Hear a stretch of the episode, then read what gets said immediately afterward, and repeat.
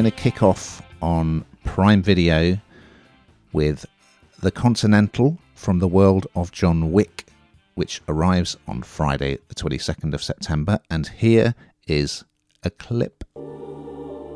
A suit doesn't make a man. It's what's inside the suit that counts. It's resourcefulness and perhaps an open heart. Well, what are you waiting for? So you're going to get three feature length episodes of this. People who are familiar with the John Wick film franchise will know that it starred, or stars if it carries on, Keanu Reeves as the titular hero. And I think I've not really seen the John Wick movies, but I believe that the plot line for the first one was someone killed his dog, so he set out to get revenge.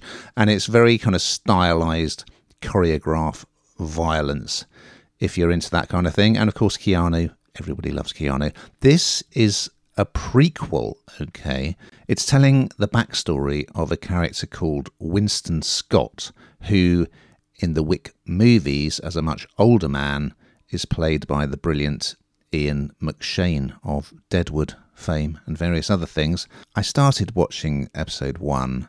Quite stylish scene in a nightclub. There's great music. It's a bit Studio 54ish. We're in the, we're in the 70s. A character called Frankie, who is actually Winston's estranged brother, he is trying to steal something. So there's a big shootout, and it's just lots of people getting, getting shot in the face. And Frankie is one of these movie characters who apparently just cannot be shot or injured because for some reason he's just too good. So that really put me off because I hate that kind of gratuitous violence. It's not really my scene. Uh, then it settles down a bit. Winston is kidnapped from London. He's a businessman trying to strike a deal in London. He's kidnapped, taken to America, where he meets, oh my goodness, Mel Gibson. Quite a daring move bringing him into this uh, series, isn't it?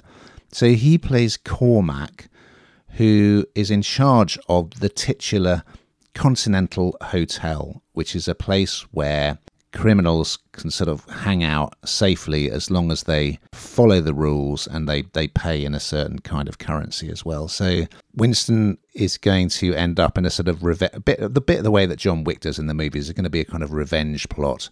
Winston and Cormac will be involved in. Mel Gibson, I mean, I think controversial to bring him in, but he's okay in it, I must say but I'm I'm just not really into this. It's very blokey as well. I felt very kind of macho and blokey. It's almost got a touch of the Guy Ritchie's about the way it's done. So I do think. I mean, I think John Wick fans will probably enjoy it, but think it's not as good as the movies. It wasn't really for me though. Uh, what did you think? I did enjoy the '70s music though. What did you think, Hannah?